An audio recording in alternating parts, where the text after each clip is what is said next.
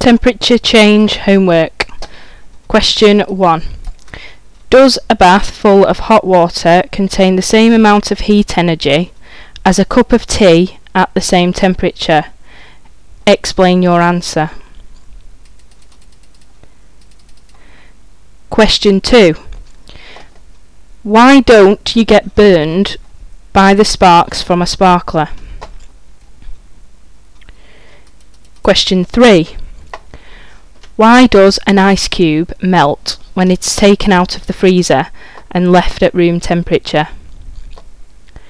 Question 4. Is your skin a reliable thermometer?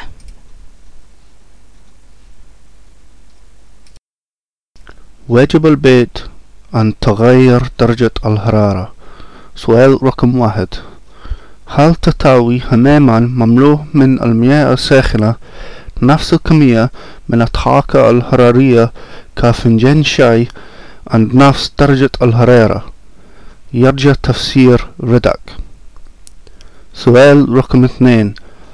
لماذا لا تحرقك شرائط اللعب النارية؟ سؤال رقم ثلاث.